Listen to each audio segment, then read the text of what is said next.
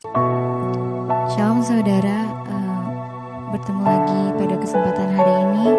Kita mau siapkan hati kita untuk memuji dan menyembah Tuhan. Mari kita bersatu dalam doa. Bapa di dalam kerajaan surga, kami mengucap syukur Tuhan untuk segala kebaikan-Mu yang boleh kami alami di dalam hidup kami Tuhan. Kalau kami masih boleh menikmati kasih karunia-Mu Tuhan pada sampai hari ini Tuhan, itu semua karena kebaikan-Mu. Maka pada siang hari ini kami datang membawa seluruh penyembahan kami hanya kepadamu. Kami mau memberikan syukur kami bagimu.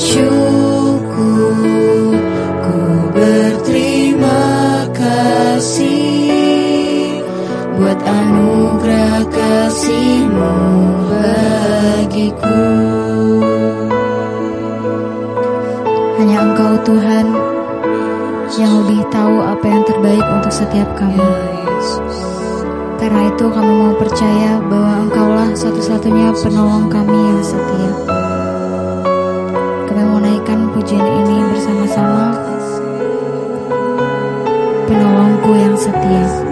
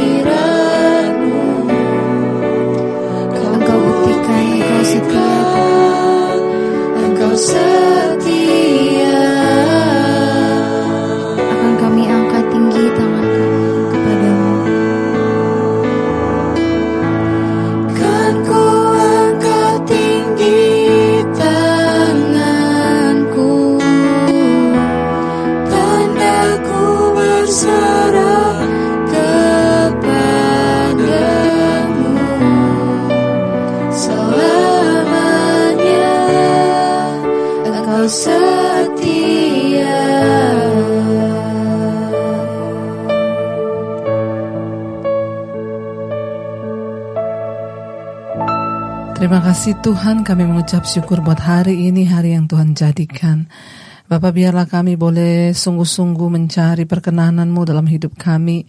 Untuk kami boleh sungguh-sungguh hidup di tahun ini menjadi tahun kemenangan bagi kami. Menang atas hidup kami, menang atas dosa, menang atas pergumulan, menang atas karakter yang buruk, bahkan menang dalam segala hal. Agar kami boleh mencapai perkenanan Tuhan. Urapi setiap kami, urapi hamba yang tidak ada apa-apanya. Sampaikan isi hatimu bagi umatmu, bagi gerejamu di hari-hari yang terakhir ini. Di dalam nama Tuhan Yesus kami sambut firman-Mu. Haleluya. Amin, amin. Iya, shalom saudara. Kita berjumpa kembali di minggu pertama ini. Kita boleh bersama-sama untuk beribadah saudara. Tanpa terasa kita memasuki ya bulan demi bulan. Bahkan tanpa terasa nanti tahun demi tahun akan berganti. Saya rindu saudara ketika kita ini memasuki hari demi hari, minggu demi minggu, tahun demi tahun. Biarlah kita bertanya ya apakah kita ini sudah mengalami perubahan sudah sejauh mana perubahan yang kita alami dan berapa banyak hal yang berdampak yang sudah kita lakukan. Mari kita mulai bertanya sampai kapan hidup saya begini-begini terus saudara. Perubahan hidup seseorang itu bisa terjadi semua diawali dari cara berpikir, dari pola pikir. Tidak mungkin perubahan dalam hidup kita akan terjadi kalau pola pikir kita nggak berubah. Saya bersyukur saudara ada seseorang yang WA kepada saya dia berkata gini Bu, ya saya itu bersyukur saya mendengarkan khotbah-khotbah ibu itu saya itu kayak dicuci otak. Ya, kayak otak saya ini dicuci Bu dan saya ini mengalami perubahan pikiran, saya mengalami perubahan cara berpikir sehingga hidup saya pun berubah Bu. Saya bersyukur menemukan khotbah-khotbah Ibu. Ya, lalu Ketika orang ini ber, berkata bahwa mendengarkan khotbah saya itu dia seperti dicuci otak. Saya itu ter, tertarik untuk belajar tentang cuci otak ini ya, saya merenungkan apakah benar ya khotbah saya itu ya mencuci otak orang saudara dan apakah firman Tuhan memang berkata demikian? Ya, mari kita sungguh-sungguh belajar hari ini karena saya percaya tahun ini adalah tahun kemenangan bagi kita. Dan kita tidak mungkin memperoleh kemenangan kalau tidak diawali dari cara berpikir yang berubah, saudara. Kalau kita hidup dengan cara berpikir begitu terus, saudara, saya yakin dan percaya tidak akan terjadi apa-apa di hidup kita. Kenapa otak kita tuh perlu dicuci? Kenapa otak kita ini perlu dibaharui? Kenapa cara berpikir kita perlu dirubah? Saya mau beritahu kepada kita semua hari ini, saudara. Saudara bisa bayangkan, dari kecil kita ini dibentuk oleh keadaan oleh teman sepergaulan kita, kita dibentuk di dalam keluarga, kita dibentuk dengan rutinitas kita, kita dibentuk dari kecil oleh keadaan di sekeliling kita. Dan semua itu belum tentu berdasarkan firman Tuhan. Saudara bisa bayangkan betapa banyak paradigma, betapa banyak pemikiran-pemikiran, betapa banyak doktrin, betapa banyak hal yang sudah mengisi pikiran dan otak kita bahkan alam bawah sadar kita dari kita masih kecil. Dan hal-hal itulah yang sering kali membuat hidup kita ini nggak berubah-berubah. Hal-hal itulah yang terus mengendalikan hidup kita saudara. Sehingga ada begitu banyak orang yang terjadi blok mental dari kecil, dia sudah sering dibully, dikatakan bahwa dia tidak berguna, bahwa dia itu tidak akan berhasil. Bahkan ketika orang tua mungkin terus berkata kepada anaknya, mau jadi apa nanti kamu? Mau jadi apa kamu tuh nanti? Ya hidupmu tuh begitu terus saja. Dasar pemalas ini, pikiran ini masuk dalam pikiran anak, pikiran alam bawah sadar kita. Sehingga terjadi blok mental saudara. Ketika pikiran itu sudah turun ke alam bawah sadar, memblok mental kita, maka orang itu sulit untuk mengalami kemenangan di hidupnya. Ketika dia baru mau berusaha, pikiran pikiran itu datang, kamu itu nggak bakalan berubah. Mau jadi apa kamu? Nasibmu itu akan suram di masa depan. Kenapa kita harus berubah? Kenapa kita harus dicuci otak, saudara?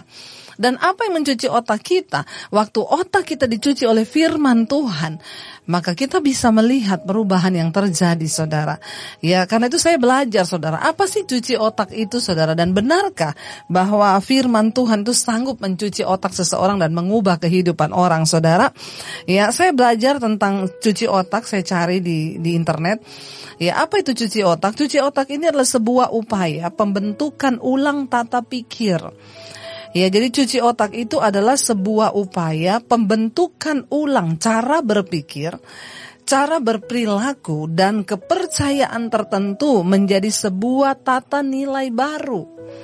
Ya, dan praktik ini biasanya merupakan hasil dari tindakan ya indoktrinasi dalam ya psikopolitik atau diperkenalkan dengan bantuan ya kalau di dunia sekuler itu menggunakan obat-obatan, hipnosis atau bius dan lain sebagainya.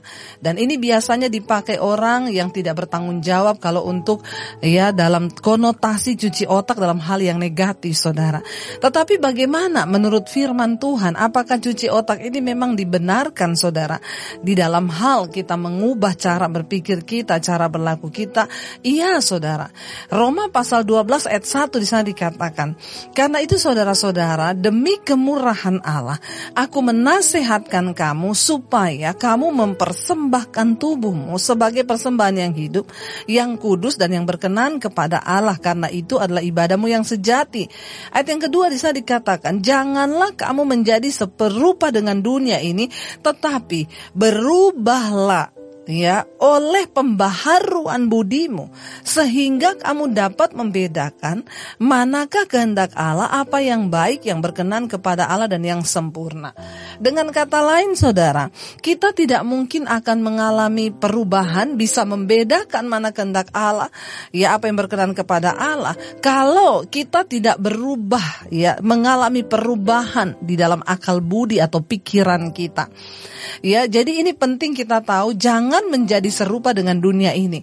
Karena pola pikir orang dunia itu rata-rata sudah semua sama. Contoh, kalau orang buat jahat, kita balas jahat. Itu sudah pola pikir semua orang di dunia. Tapi kita harus mulai mengubah cara berpikir kita dengan firman di mana Yesus berkata, kalau orang berbuat jahat kepadamu, balas dia dengan kebaikan. Ini kan perubahan cara pikir. Ini adalah perubahan ya pembaharuan akal budi. Ya, dan ini firman berkata, janganlah kamu menjadi serupa dengan dunia ini, tapi berubahlah oleh pembaharuan budimu. Dengan kata lain, kita harus berubah. Ini tuntutan firman Tuhan. Semua orang yang mengaku dirinya Kristen, pengikut Kristus, tidak boleh tidak, engkau harus berubah. Ya, ini Alkitab yang berkata, ya berubahlah oleh apa? Pembaruan cara berpikirmu. Artinya apa? Cara berpikir kita yang lama ini harus dibuang dan diganti dengan cara berpikir yang baru. Ya dengan kata lain saya mau bilang, ya otak kita ini harus dicuci dengan firman Tuhan. Ya, kita harus cuci otak dengan firman Tuhan. Kenapa? Karena di otak kita ini sudah banyak hal-hal yang kotor, yang dunia tanamkan, yang mungkin teman kita tanamkan, yang bahkan mungkin orang tua kita tanamkan dari sejak kita kecil. Nah, itu perlu dicuci dengan apa? Dengan firman Tuhan. Nah, Saudara Alkitab berkata di sini, kamu tidak mungkin bisa berubah kalau kamu tidak diubah dengan pembaharuan budi. Kita hidupnya nggak mungkin berubah kalau cara berpikir kita nggak dirubah. Yang menarik di sini, Rasul Paulus bilang begini, kenapa kita harus berubah saudara? Karena kita harus mengerti kehendak Tuhan dalam hidup ini. Waktu kita mengaku percaya pada Yesus, maka tujuan kita nomor satu adalah mengenal kehendak Tuhan. Ketika saya bertobat pertama kali, yang ada di dalam benak saya adalah apa? Aku harus cari tahu apa kehendak Tuhan akan hidupku. Karena semuanya berubah. Cara berpikir saya berubah. Ya dan tujuan hidup saya pun berubah. Ya, yang dulunya saya mengejar sesuatu yang fana, tapi ketika saya bertobat, yang ada di dalam benak saya adalah aku harus tahu apa kehendak Tuhan atas hidupku.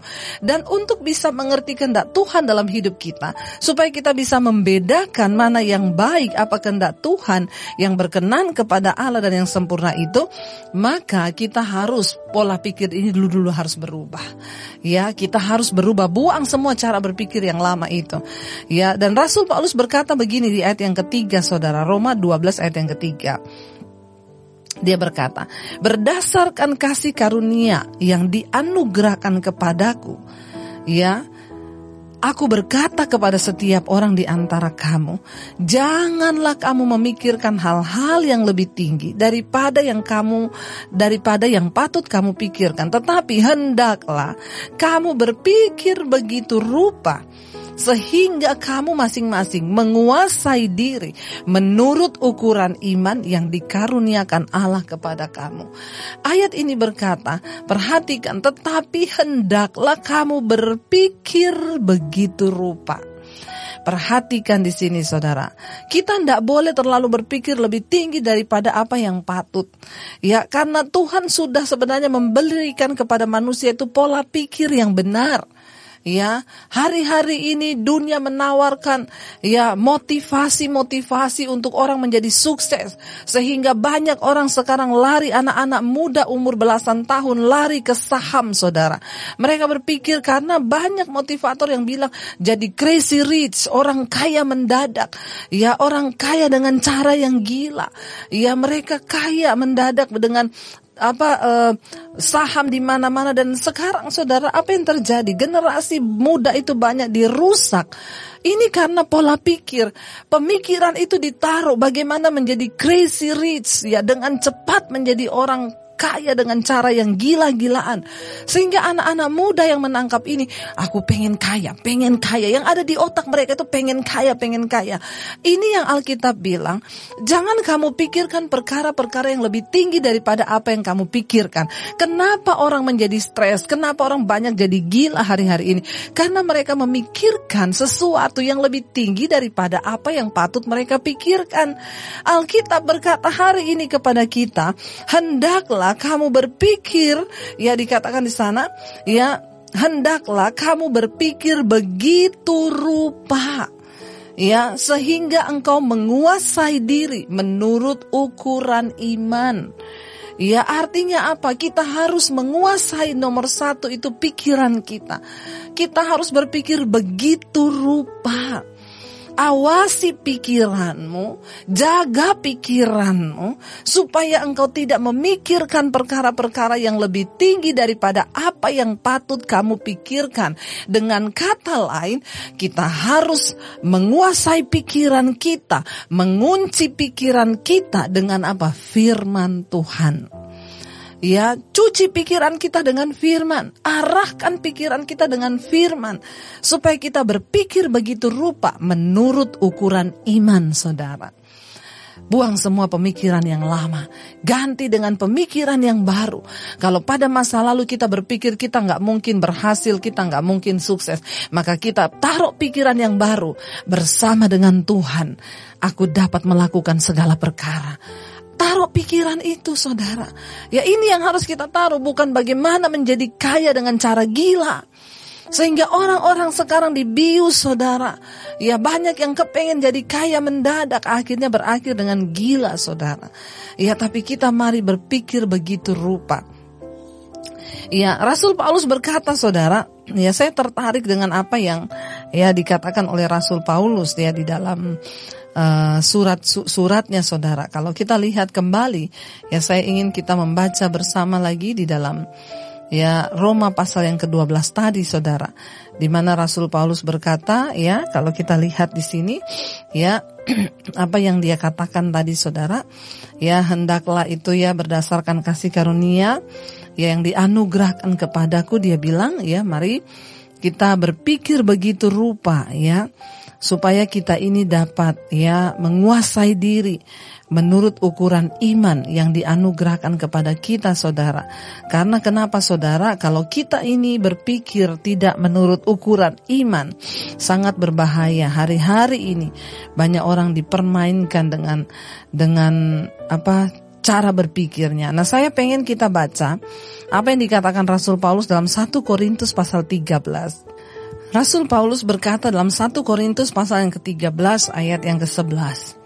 Dia berkata di sana begini saudara, ketika aku kanak-kanak, aku berkata seperti kanak-kanak, aku merasa seperti kanak-kanak, aku berpikir seperti kanak-kanak.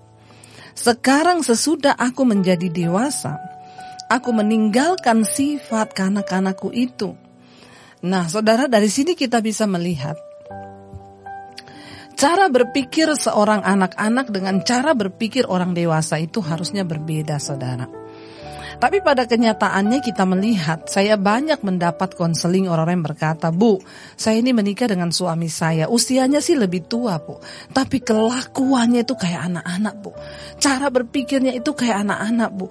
Kalau saya mau mendiskusikan satu masalah, dia emosi duluan, Bu. Dia marah-marah duluan. Ngambek dia, Bu. Nah kita nggak pungkiri, saudara. Sampai hari ini kita masih menemukan di dalam hidup ini ada begitu banyak orang-orang Kristen yang umurnya sudah tua. Tapi kelakuannya itu kayak anak-anak, tidak bisa diajak bicara baik-baik. Apa ciri-ciri dari anak-anak? Gampang marah, gampang ngambek, ya, gampang tersinggung. Pokoknya ya anak-anak itu seperti itulah. Dan saya banyak menemukan di dalam pelayanan, di dalam konseling, ya, istri-istri yang datang, suami saya itu umurnya lebih tua, tapi kelakuannya itu kayak kanak-kanak. Demikian sebaliknya ada suami yang mengeluh, istri saya itu loh bu, udah tua loh bu, tapi kelakuannya itu kayak anak-anak. Kenapa ini terjadi saudara? Harusnya seiring dengan pertumbuhan kedewasaan kita, seperti tadi yang saya katakan. Dari kita anak-anak itu banyak hal yang mengisi pikiran kita.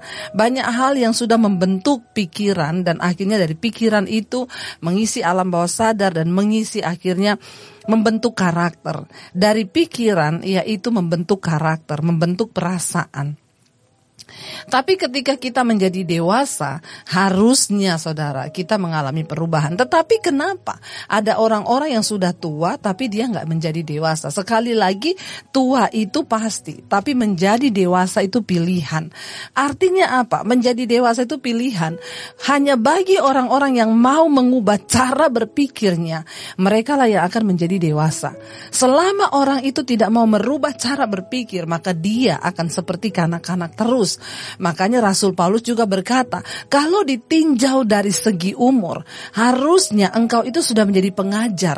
Tapi engkau sudah tua, seharusnya jadi pengajar, tapi kenapa masih makanan-makanan yang lembek yang harus engkau terima? Engkau belum bisa menerima ajaran-ajaran yang keras, saudara, karena masih kanak-kanak. Menjadi dewasa itu pilihan. Waktu kita menyadari bahwa saya ini harus merubah cara berpikir saya. Contoh, kalau orang menikah saudara, kalau dia tidak pernah berpikir aku ini udah menikah loh. Ya berarti aku ini udah menikah ada tanggung jawab yang lain. Aku sudah menikah berarti aku tidak boleh seperti dulu lagi. Kalau saya ini sudah menikah berarti saya pergi harus pamit kepada istri. Kalau istri bolehin silakan. Ya, saya ini sudah menikah. Kalau dulu saya pulang jam 3 pagi, maka sekarang nggak boleh lagi. Ini kan semua dari cara berpikir. Apalagi saudara, ketika cara berpikir kita, ketika otak kita, kita isi dengan firman. Firman itu yang akan menggerakkan hidup kita. Firman itu yang akan menggerakkan karakter kita. Sehingga kita ini bertumbuh ke arah kedewasaan Kristus. Alkitab berkata engkau harus menjadi dewasa di dalam Kristus. Bukan hanya tua secara umur, tapi kita menjadi dewasa dalam Kristus. Makanya Rasul Paulus berkata kepada Timotius, jangan seorang pun menganggap engkau rendah karena engkau muda. Engkau harus jadi teladan di dalam perkataan, di dalam perbuatanmu, dan di dalam tingkah lakumu, dan di dalam kesucian dan kekudusanmu. Waktu kita berubah cara berpikir kita dan kita diisi oleh firman cara pikir kita, sehingga kita ini berpikir sedemikian rupa menurut ukuran iman, karakter kita diubahkan dari apa yang kita pikirkan itu akan menjadi karakter saudara. Ketika kita berpikir firman Tuhan, otak kita dicuci oleh firman Tuhan maka hidup kita pun berubah saudara. Sehingga orang tidak bisa menganggap kita rendah lagi karena kita muda. Sebab apa? Kita menjadi teladan. Walaupun dia masih muda ya, tetapi di dalam rumah tangga dia bijaksana, di dalam kelakuan dia bijaksana, bahkan di dalam setiap sikap dia bijaksana, maka kita bisa menjadi contoh dan teladan. Hari ini saudara, kalau kita mau memiliki mental pemenang, tahun ini akan menjadi tahun kemenangan bagi kita, tidak ada cara lain maka kita harus mencuci otak kita dengan firman Tuhan. Berubahlah oleh pembaharuan budimu. Kita akan lanjutkan nanti minggu depan. Saya akan berbicara banyak tentang apa yang harus dirubah. Mental seperti apa yang harus kita miliki supaya kita memiliki kemenangan demi kemenangan dalam hidup kita. Saudara, ya biar hari ini kita mau berkata Tuhan, kuasai pikiranku Tuhan, isi dengan firman. Makanya saudara harus banyak dengar firman, saudara harus banyak membaca firman, saudara harus banyak mendengarkan sehingga apa yang engkau dengar itu yang akan engkau pikirkan dan apa yang engkau pikirkan itu yang engkau lakukan. Karena kelakuan kita itu akan mengalami perubahan saat otak kita itu dipenuhi dengan firman Tuhan. Milikilah mental pemenang saudara ya dan isilah pikiran kita dengan firman Kristus. Ya karena firman itu yang membawa kemenangan dalam hidup kita. Mari kita akan memasuki perjamuan kudus bulan ini adalah minggu pertama di bulan Februari. Jadi ada perjamuan kudus. Bagi saudara, ya mari siapkan wak ambil waktu dan saudara juga yang belum bersiap-siap, saya berikan waktu untuk saudara boleh bersiap-siap. Saudara bisa ambil roti atau uh, anggur. Kalau nggak ada anggur, saudara bisa ambil teh atau apa saja, biskuit. Ya, tetapi kita mau lakukan dengan iman. Karena perjamuan kudus adalah salah satu sakramen yang akan mendatangkan berkat jika kita lakukan dengan benar. Mari kita akan siapkan hati kita dan kita akan masuk dalam perjamuan kudus. Terima kasih Tuhan, Engkau masih mengizinkan kami untuk masuk dalam perjamuan kudus pada saat ini Tuhan. Kami bersyukur sebab Tuhan memberikan kami kesempatan untuk sungguh-sungguh datang mencari wajahmu untuk sungguh-sungguh melakukan apa yang berkenan di matamu Tuhan. Kami bersyukur di minggu yang pertama. Di bulan ini kami masih boleh beribadah, bahkan kami masih boleh datang kepada Tuhan untuk membawa seluruh hidup kami. Kami mengucap syukur Tuhan. Engkau yang melayakkan kami minggu ini untuk boleh mengikuti perjamuan kudus. Karena itu kami mengucap syukur. Bapak Ku persembahkan tubuhku sebagai persembahan yang hidup, kudus dan yang berkenan padamu sebagai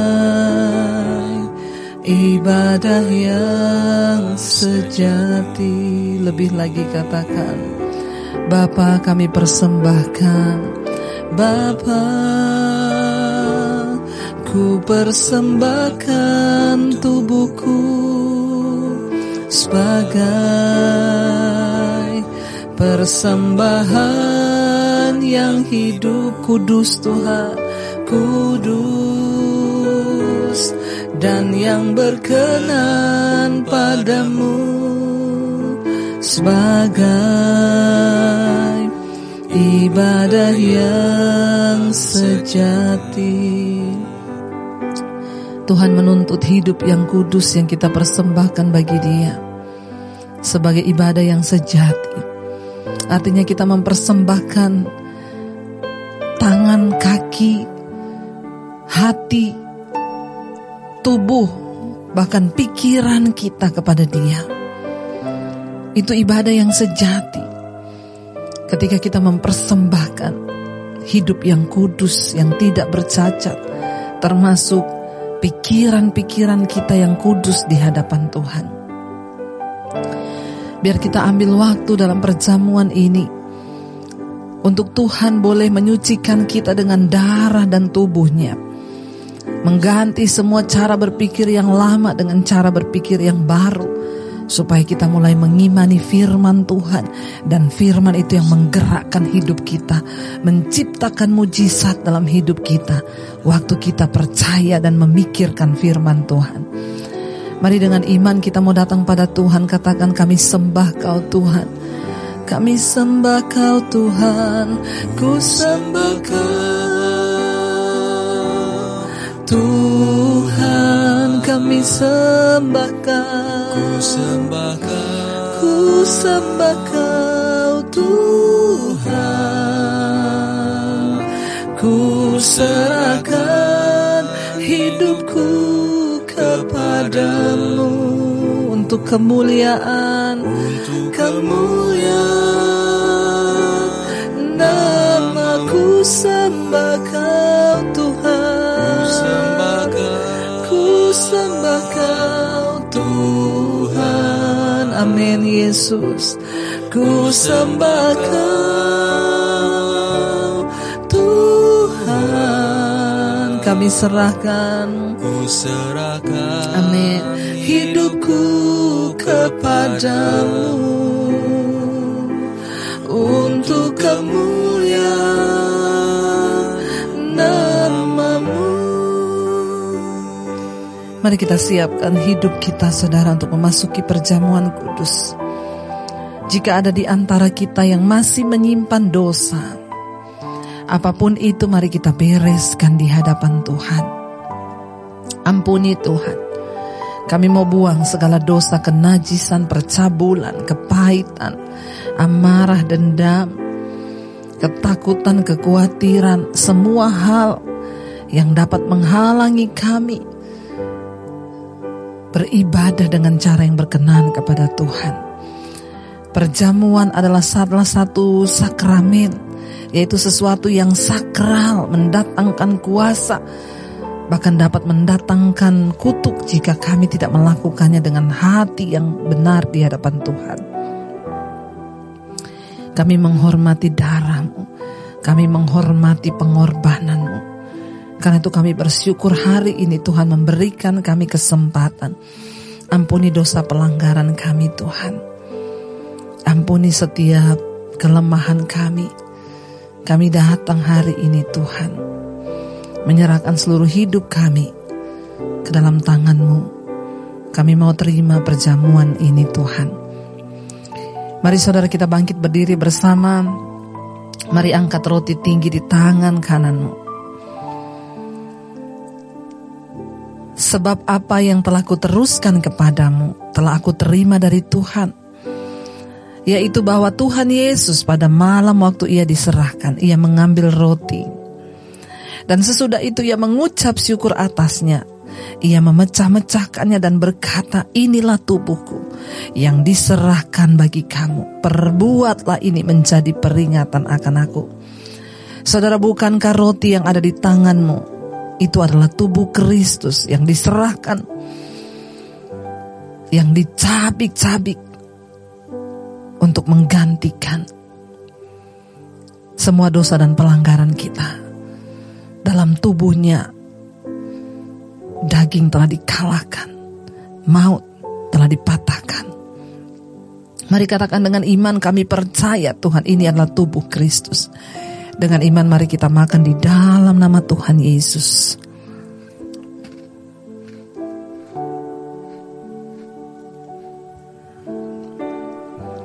Terima kasih Tuhan. Terima kasih Bapak. Mari angkat tinggi cawan di tangan kananmu saudara. Demikian juga ia mengambil cawan sesudah makan. Lalu ia berkata, Cawan ini adalah perjanjian baru yang dimateraikan oleh darahku. Perbuatlah ini setiap kali kamu meminumnya menjadi peringatan akan aku. Sebab setiap kali kamu makan roti dan minum cawan ini, kamu memberitakan kematian Tuhan sampai ia datang. Saudara, bukankah cawan yang di tangan kanan adalah darah Kristus yang tercurah untuk menebus setiap pelanggaran, menebus sakit penyakit, kutuk, menebus dosa-dosa kita dan menebus maut yang jatuh atas hidup kita karena pelanggaran. Mari dengan iman katakan aku percaya ini adalah darah Kristus yang dimateraikan sebagai penebusanku sehingga iblis tidak lagi berhak atas hidupku. Terima kasih Tuhan. Dalam nama Yesus kami terima darah ini menjadi perjanjian dalam hidup kami.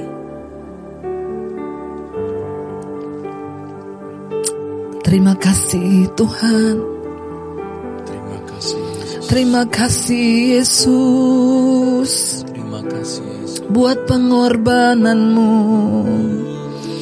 buat darah dan tubuhmu yang diserahkan bagi kami Tuhan Terima kasih kau mengampuni kami Bahkan engkau membasuh hidup kami dengan darahmu Tuhan Basuh pikiran kami hari ini. Cuci otak kami dengan firman dan kebenaranmu Tuhan. Dibasuh bersih dari segala pikiran-pikiran yang lama. Bahkan semua yang ada di alam bawah sadar kami. Mungkin itu kutuk-kutuk turunan dari orang tua kami. Perkataan-perkataan buruk yang pernah direkam dalam otak kami di alam bawah sadar.